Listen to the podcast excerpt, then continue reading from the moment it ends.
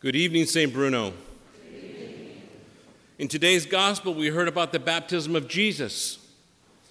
And as you can see, well, now you can't really see it anymore, but on that stained glass window right over there is a representation of Jesus being baptized by John the Baptist. It's a little bit tamed down, judging from the gospel. Although John was a man who, was, who lived in the desert, he wore a camel skin, he ate locusts or grasshoppers and, and honey. Now, now, he was a little bit of a wild man, but God was with him. He was considered a prophet of God. Now, when he was in Israel, he created quite a stir. He was a man of the desert, and there were other prophets who came before John, but no prophet had come to Israel for 400 years. So Israel was waiting for a prophet to announce the Messiah. Who's going to come? So then John comes. John comes, and finally, the, the Israelites, especially those in Jerusalem, hear about him and they hear what he's doing. He's baptizing people in the Jordan River. And they say, We got to go. We, we have to go. In the Gospel of Mark, it says, John the Baptist appeared in the desert proclaiming a baptism of repentance for the forgiveness of sins. People of the whole Judean countryside and all the inhabitants of Jerusalem were going out to him and were being baptized by him in the Jordan River as they acknowledged their sins. The prophet John the Baptist wanted the Israelites to acknowledge their sins. John the Baptist was a concrete example of conversion, a conversion that would change a whole person's life, put him in a different direction, making, having them make a U turn and repent and go away from the way they were going. That's what John was asking of his people to confess their sins, to repent, because the kingdom of God is at hand. Prepare the way of the Lord. That's what John was saying. So people were expecting, expecting the Messiah. So they were all going down to prepare to confess their sins. And as these people confessed their sins and walked away from their past life, they opened themselves up to be transformed by God. Now, he's seen thousands of people coming to him, confessing their sins. And then he sees Jesus walk up to him. Now, he knows Jesus. His mother and Mary are cousins. He knows that Jesus is the divine in the flesh. And he sees him walking up to the Jordan. And he says, Wait a minute, wait a minute. Uh, I'm asking for confession, for forgiveness of sins, for you to confess your sins. I know you have no sins. What are you doing here? I, you should be baptizing me, not me baptizing you.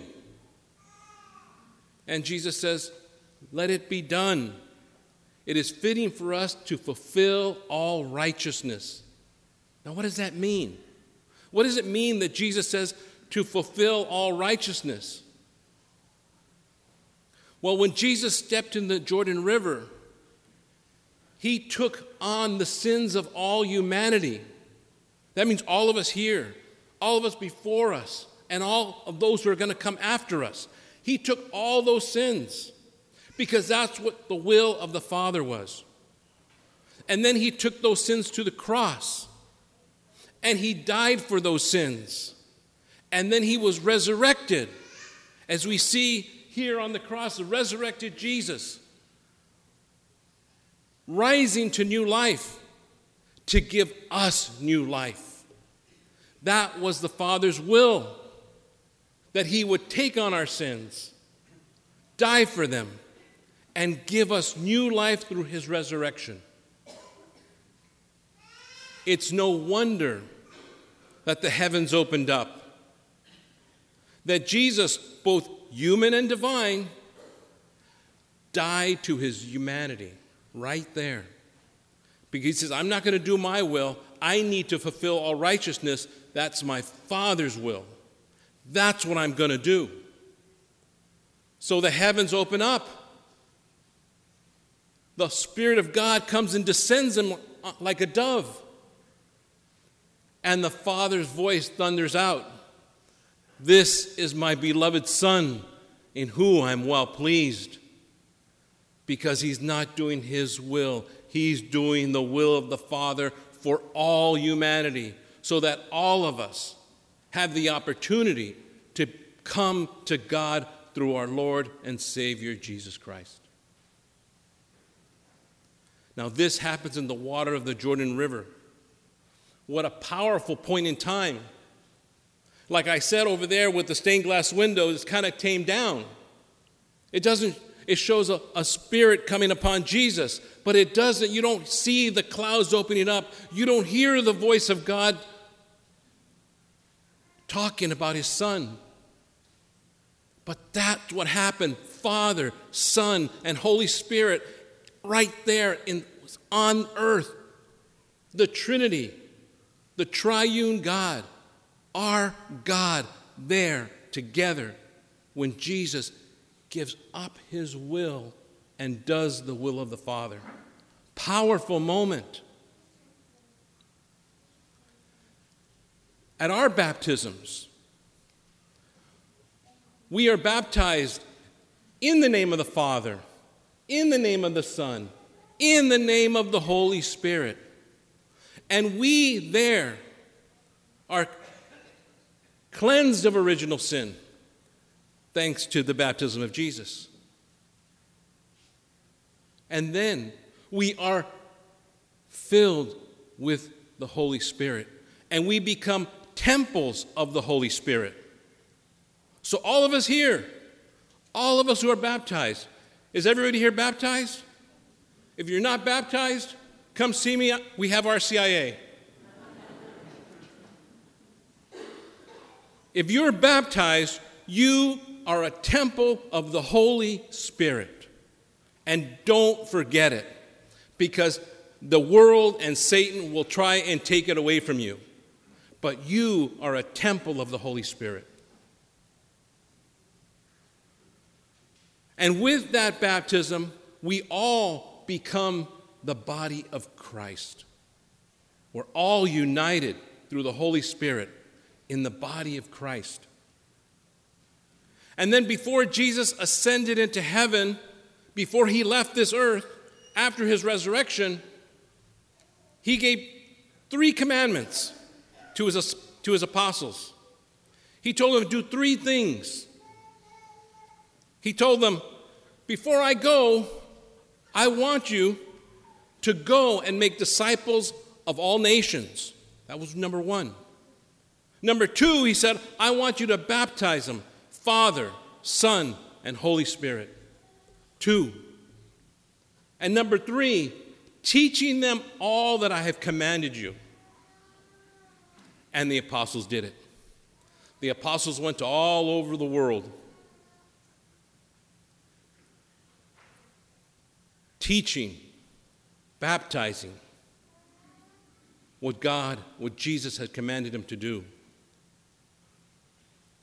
So now, with our baptism, what do we do with it? We, like the apostles, take the Spirit of God that is within us and we don't just let it sit inside of us, we go to work. We use it. because we have the same mission and responsibility of the apostles to go and baptize and bring people to baptism and to teach them. That's our responsibility. Now, all of us, many of us here are parents, correct? Raise your hand if you're a parent. Raise your hand if you're proud of your kids. Okay, I mean, raise your hands, come on. Raise your hands. Okay, good.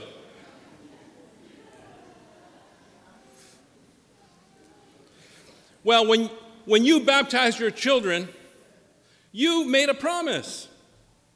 I don't know if you remember that, but you made a promise.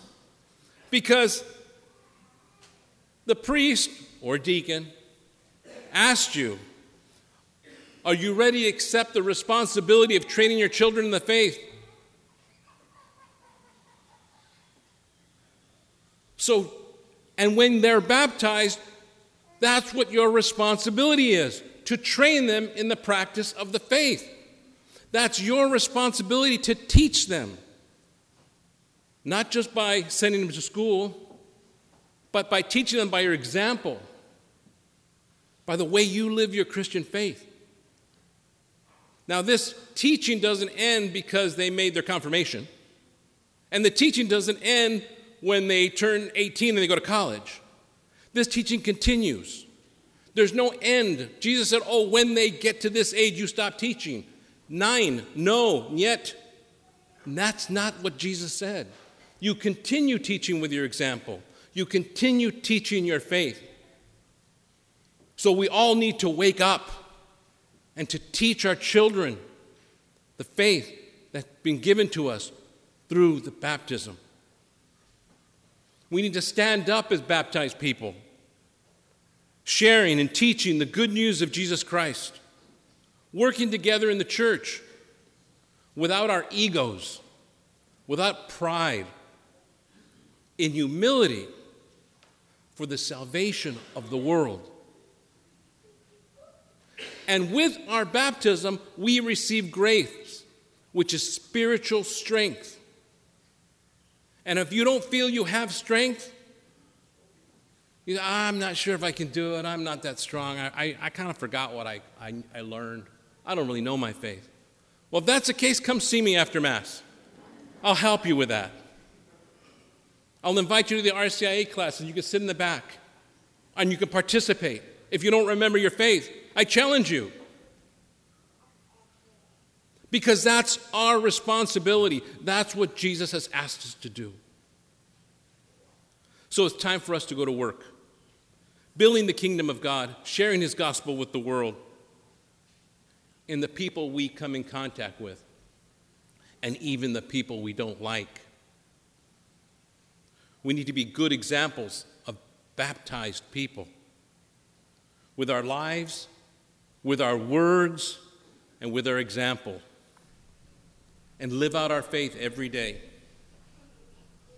So let's remember Jesus' words.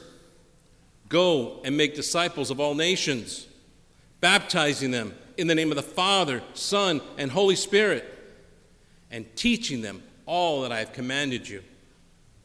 And all God's people said, Amen.